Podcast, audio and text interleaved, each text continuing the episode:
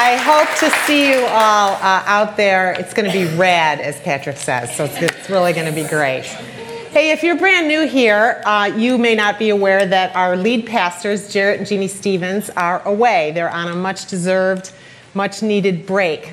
And uh, last weekend, we asked everybody to pray for them and their family, and I know lots of us have been doing that individually, but I'd like to lead us all collectively in a prayer for them. So, would you pray with me? Gracious Father, we thank you so very much for Jarrett and Jeannie.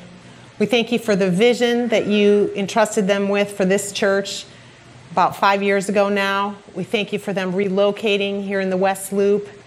And God, we know that they're weary and that it's been a long season, and so we are asking you to give them an incredibly refreshing time with Elijah and Gigi. We pray that you'd surprise them with some really fun moments, and we pray that you would restore them and renew them and bring them back ready to start another season.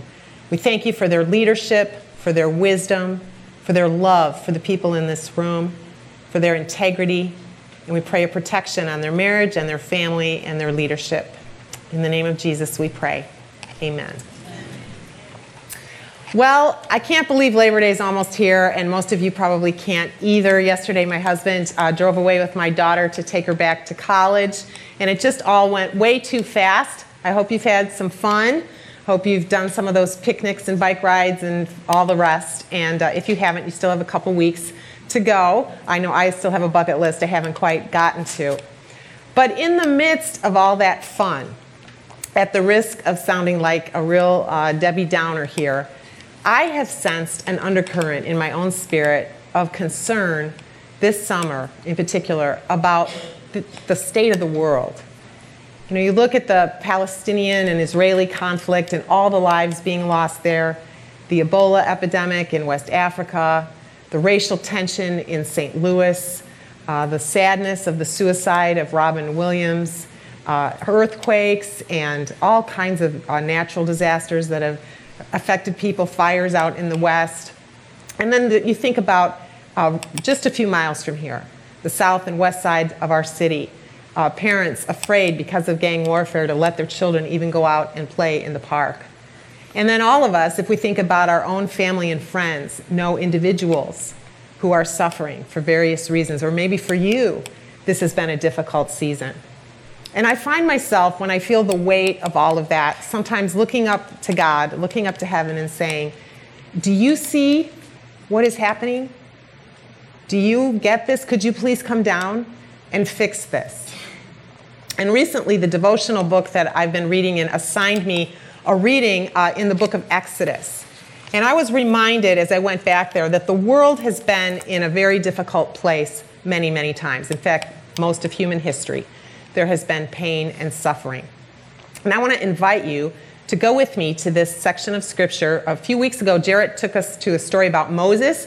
This episode is even earlier in Moses' life, and it's found in Exodus chapter 2. Grab the blue Bible in front of you if you can.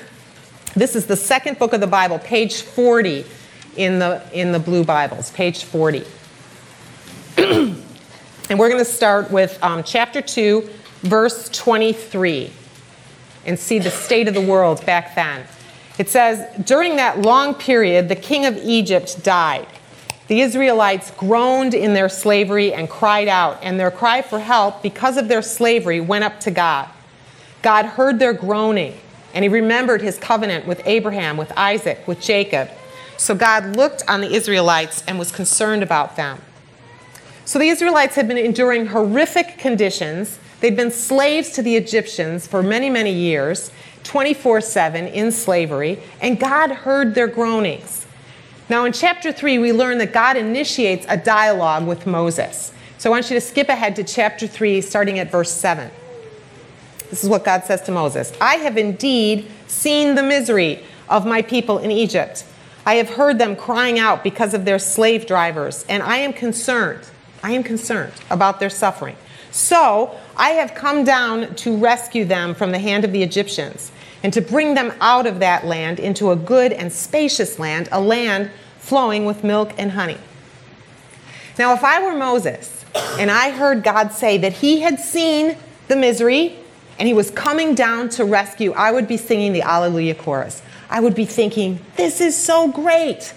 God is coming to fix it all. This is going to be fantastic. He's going to wipe out these Egyptians. But then the story takes an astonishing turn. Three words. God's next three words to Moses in verse 10 are So now go. If I was Moses, I would say, Pardon me? Are you talking to me? I thought you were handling this. Look at verse 10. God says, So now go. I am sending you to Pharaoh to bring my people, the Israelites, out of Egypt. Now, the response of Moses is incredibly human. And I think it's similar to what most of us would say in this situation. Moses says to God in verse 11, Who am I that I should go to Pharaoh and bring the Israelites out of Egypt? I completely identify with this reaction of Moses. Everything was sounding incredibly hopeful. God said he saw the misery. God said he was concerned about the suffering. Perfect. Let's watch what God's going to do. But instead, God makes it perfectly clear that he has another plan. You see, God's plan for transforming the world is us. That's his plan. There is no plan B. In fact, in the New Testament, there's a place where the Apostle Paul says that you and I are God's co workers. Wow. We are God's co workers. Every one of us has a role to play. He's calling us to partner with Him, to bring light to this dark world, to bring hope where there's despair, to bring love where there's hate, to bring a community where there's isolation. God's plan is us. And every one of us has a part to play in changing the world day by day. There are divine assignments with your name on it and with my name on it. There's a beautiful verse in Ephesians that lays it out for us, and I'm going to ask you to read this out loud with me. So look at the screen and read this with some boldness, okay? Here we go. We are God's masterpiece. He created us anew in Christ Jesus so we can do the good things He planned for us long ago. What is your reaction when you see that, that you are God's masterpiece? Do you see yourself that way? As a one of a kind, irreplaceable person in the grand design of our Creator? That word masterpiece comes from the Greek word poema, where we get our word poem, and it refers to any work of art there has never been, nor will there ever be, a person exactly like you on this planet. You are a work of art.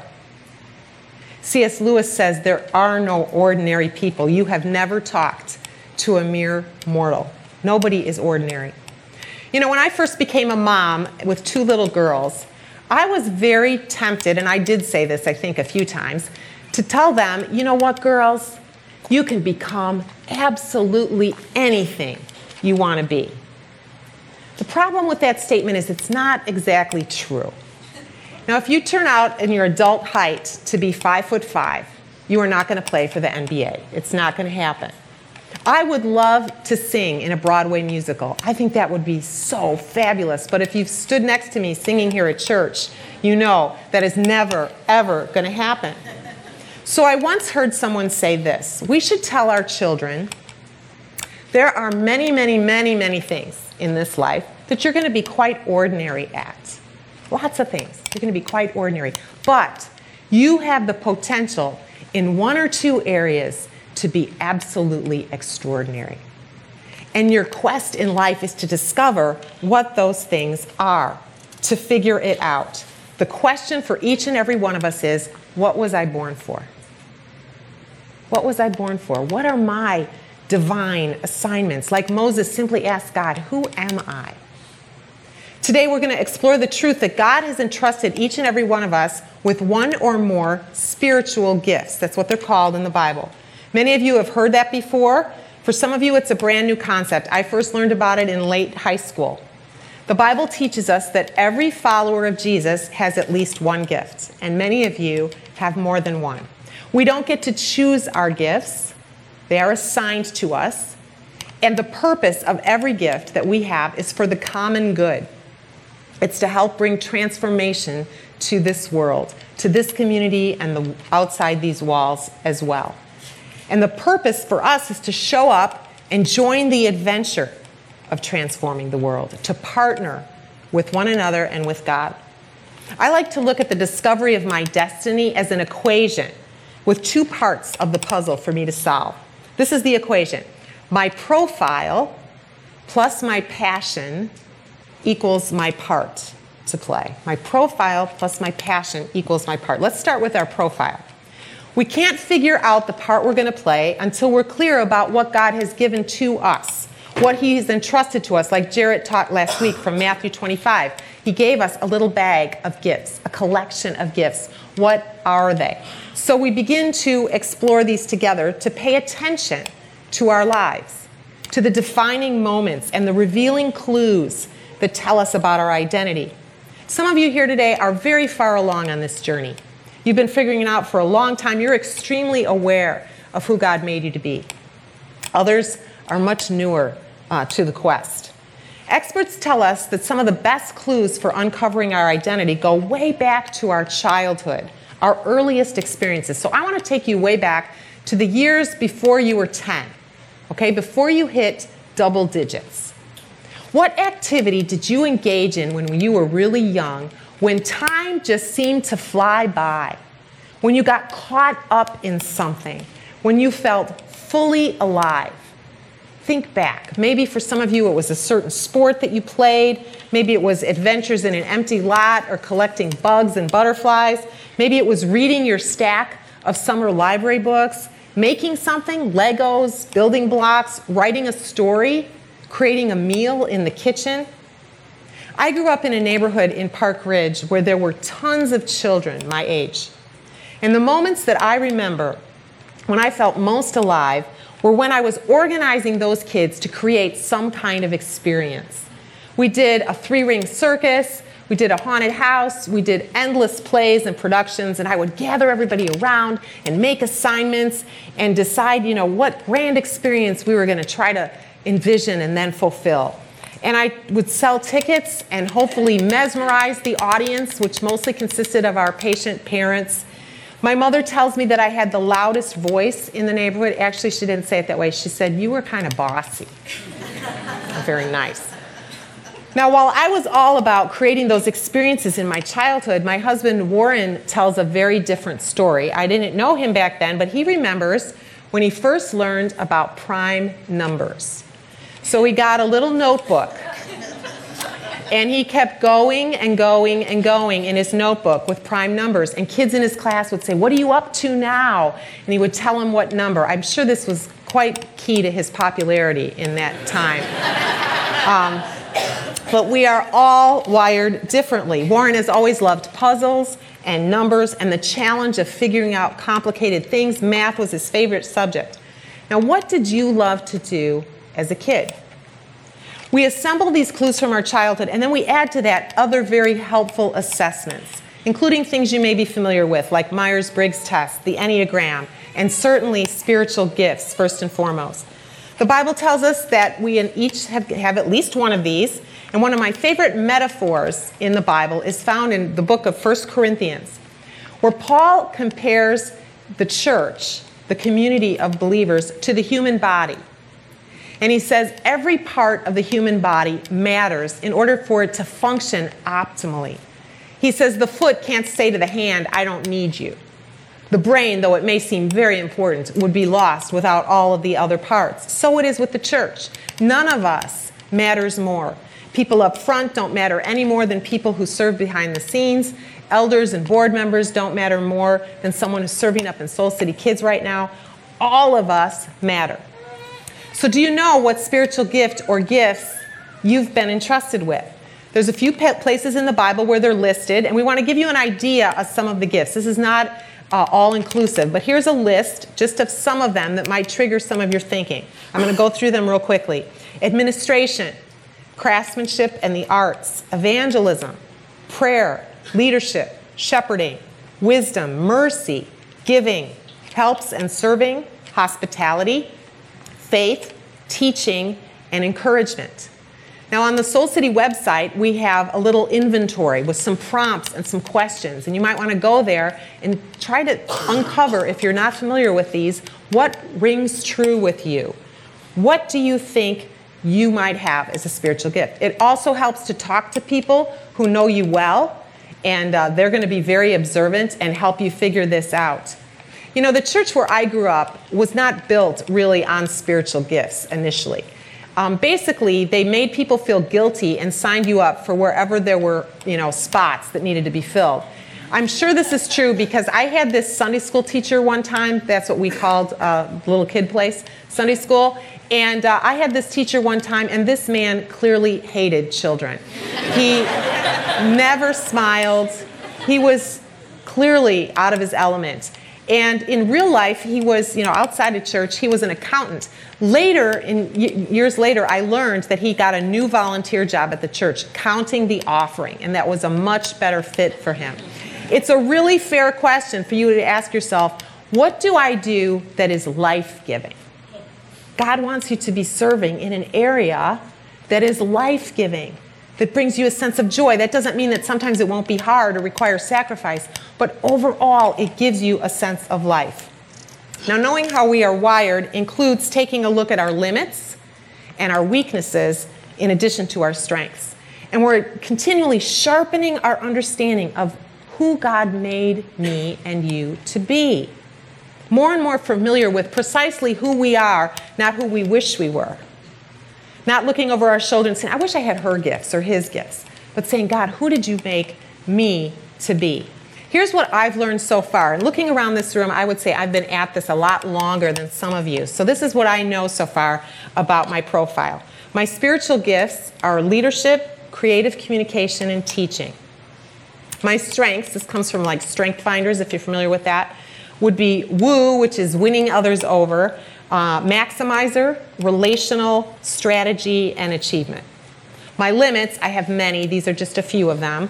My shadow side is image management and approval seeking. That's the pattern of sin that I fall to most often. Also, I'm not administrative. I'm not at all technically skilled. I'm not domestic, much to my husband's disappointment. I have a terrible sense of direction, and I'm a really bad dancer, as evidenced in my niece's wedding recently. Other, I am a mild extrovert, play it by ear person, morning person, and intuitive. So you see, we begin to collect this information and these clues. And the quest to understand our identity is really a lifelong one. It should propel us not toward worship of ourselves, not toward pride. It should propel us toward worship of the one who made us, who made us into a masterpiece. So, how clear is your picture of your wiring? Are you in a quest to clearly understand the wonder of your one of a kind profile? Now, the second part of the equation is equally significant. We seek to uncover our passion. Some have called this their holy discontent. And when Jarrett Stevens started this series, he defined holy discontent as the need in the world that you look at and say, This is not right. This is not right.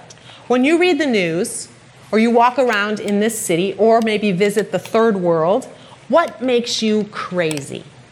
What makes you want to shout and scream and rally other people to stand up and do something? There are no end to the possibilities here because there are just so many needs in this world, aren't there? At the risk of excluding a multitude of options, I want to give you some ideas. These are just a partial list of, of passion areas or needs. I'm not going to read them all. We're just going to let it sit up there for a while for you to look over. I know people, and you probably do as well, who are aligned with so many of these passions. I have one girlfriend who is all about inmates in prison. She's a chaplain at a local jail. She visits three times a week. It's the only thing she can talk about. Her email signs off with a verse about visiting inmates in prison. That is her passion. Now, as you can see, every segment of society or kind of person could possibly be the group that fuels your passion. God has made you especially concerned about something. Maybe you don't know that yet, but He wants to stir up something in you. Likely, this would be the area that you're most compelled to give money and time to. It's the need that keeps you awake at night, that makes you concerned. When you are around your friends, you can hardly contain your enthusiasm about rousing their interest. You want to stir them up to join your campaign. And you can't imagine anyone not caring as much as you do about this particular need. It's important to note that none of these areas of passion are more important than others. They just are what God placed in you to care most about. And certainly you can have more than one. I used to feel a little bit inferior about my holy discontent when I compared it to other people because I wondered if it mattered as much in God's economy. My husband is all about the under resourced. And together we have traveled to Zimbabwe and South Africa and the Dominican Republic and Haiti and lots of other places.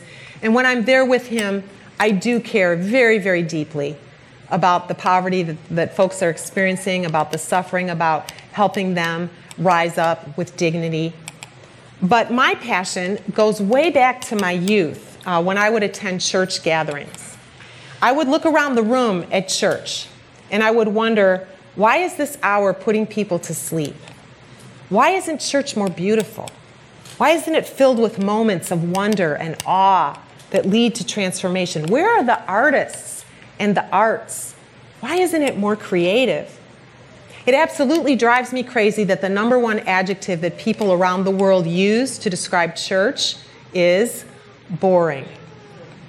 I've heard that in 26 countries around the world. Boring is what they say. So God stirred this up in me to the point where I just said, This is not okay. It's not okay.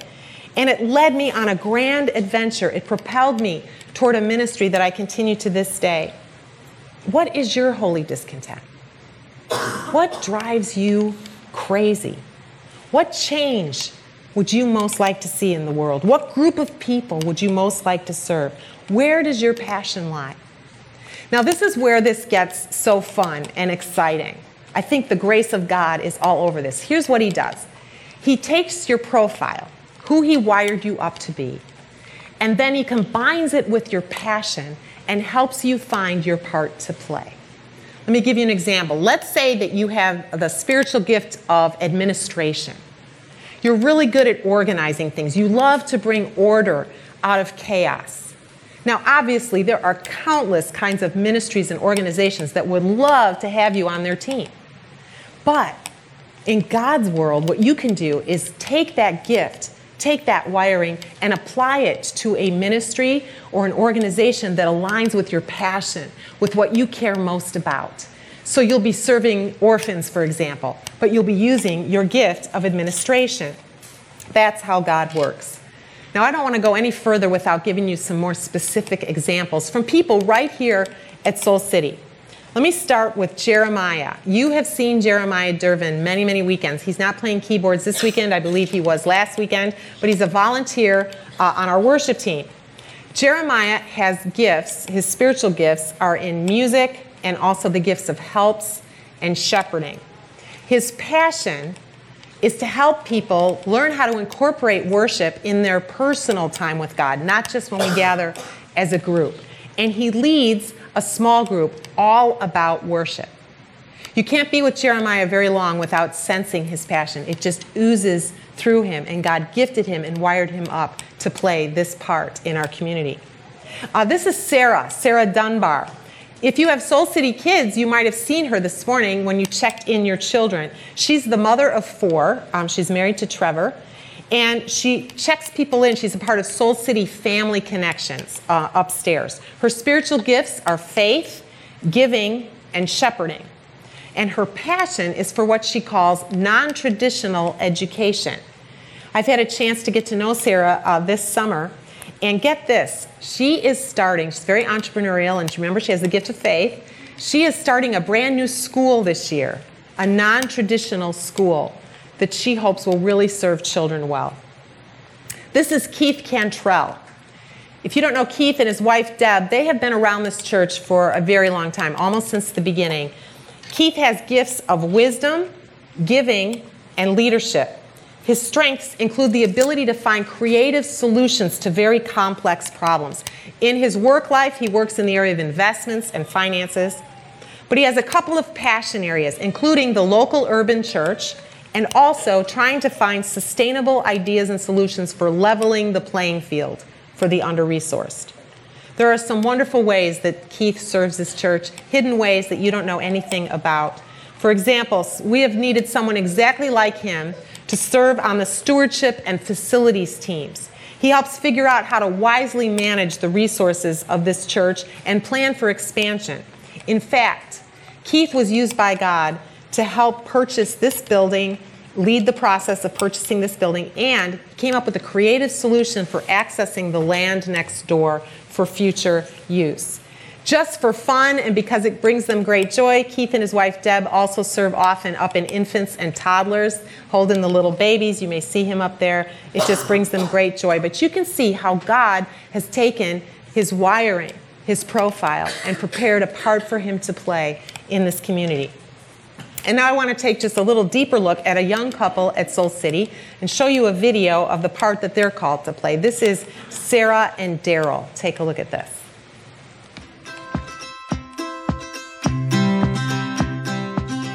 Hi, my name is Daryl Hedman and my wife is Sarah. Um, I work in downtown Chicago uh, for a software company. Um, there I just do a lot of the IT stuff. I have been lucky enough um, in the 13 years I've been a mom to be able to stay home with the kids primarily, but I have um, at different times during those years been able to step out part-time and work in the fields of photography and floral design.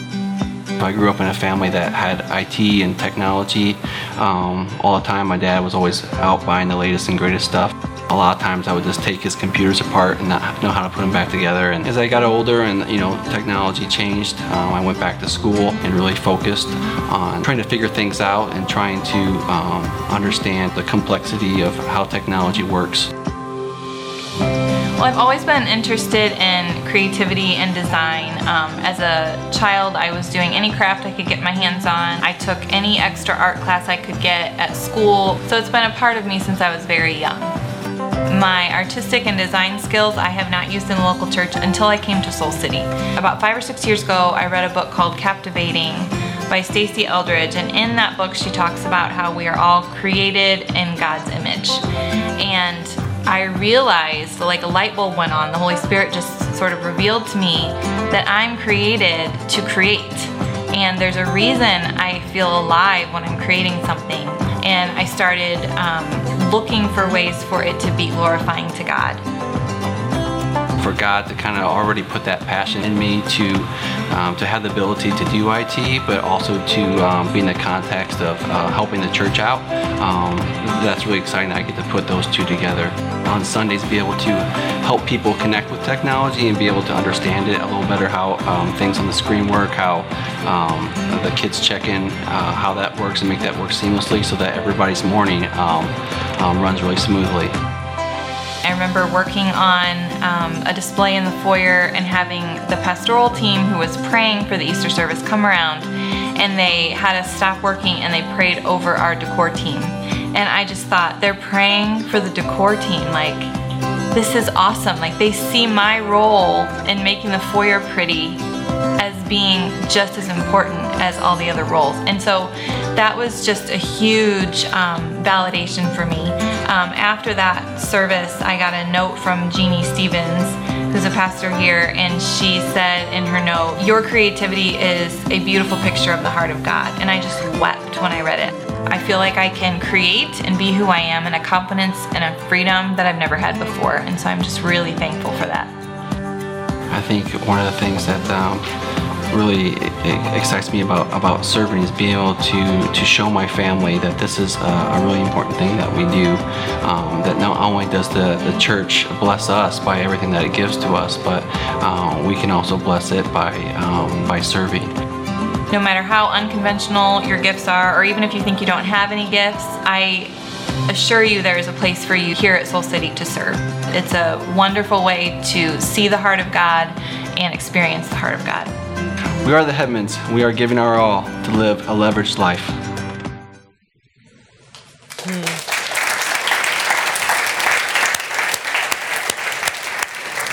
I personally have some ideas of how Sarah could use her gifts in my home, but if you are not already on the playing field, fulfilling your divine assignments, it's time for you to get in the game.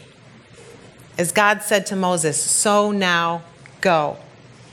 So I want to give you a few practical next steps because we've been building up to this for the last few weeks. Some of you, first of all, need work clarifying your profile. That's the part of the equation you're not quite clear on yet. If you don't know your spiritual gifts, start there. Go to the Soul City uh, website slash gifts, and you'll find an inventory there. Again, talk to some people who know you well. Use Strength Finders or one of those other tools that I mentioned, and begin to formulate your understanding of the wonder of who God made when He crafted you. Next, you want to discern your area of passion. So pay attention to how you react to needs in the world. Observe your response. What gives you energy? What stirs up your feeling that something isn't right, something needs to be done? Ask God prayerfully to reveal to you passion in a specific area, and then begin to experiment and explore the possibilities. You may not figure this all out at once.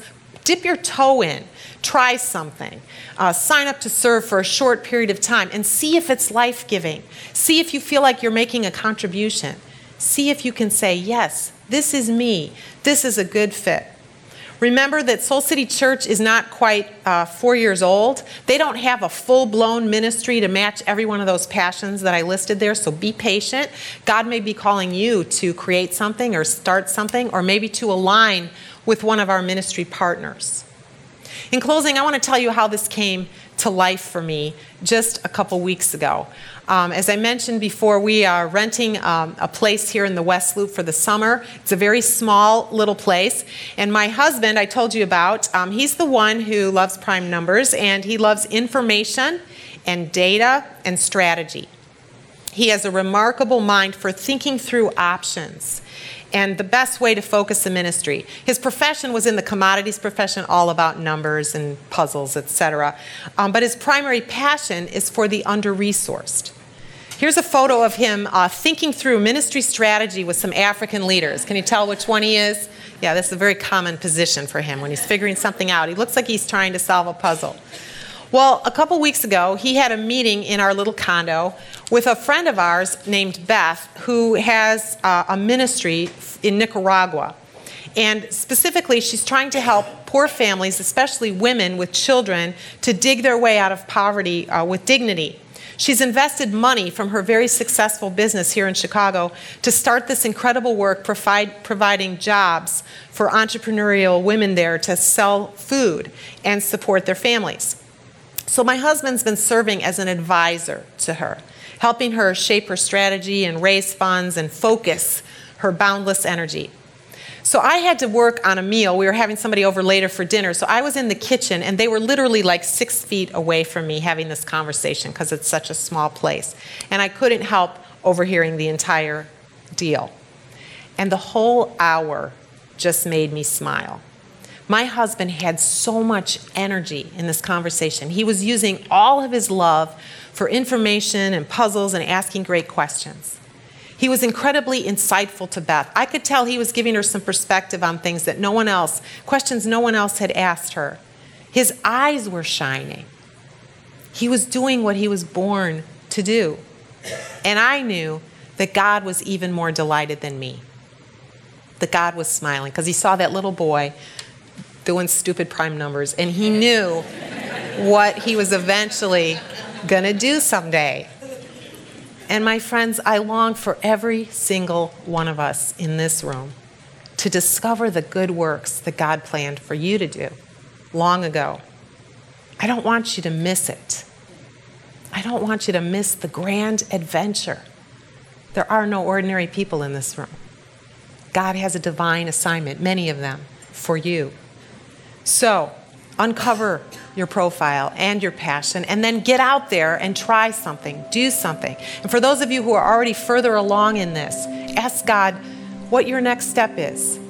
I want to show you the equation one more time, and you're going to see that I added another word, another P word, and it's the word prayer.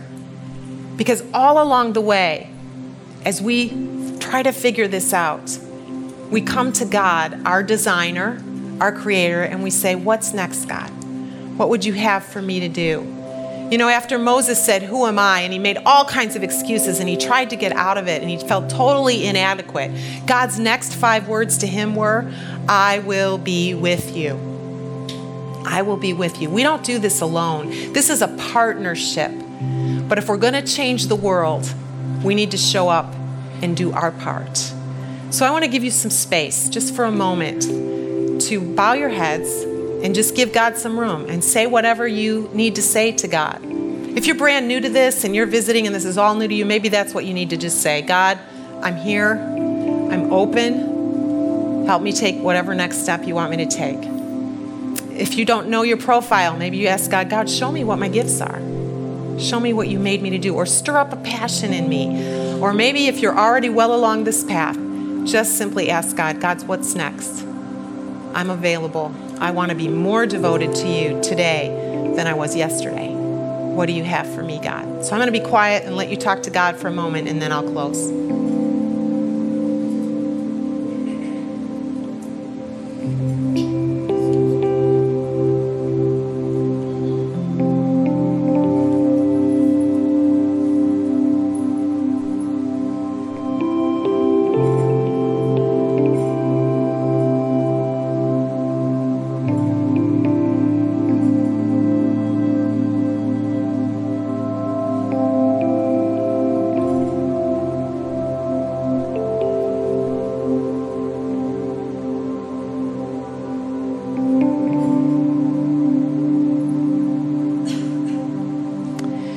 Heavenly Father, I thank you for every masterpiece in this room.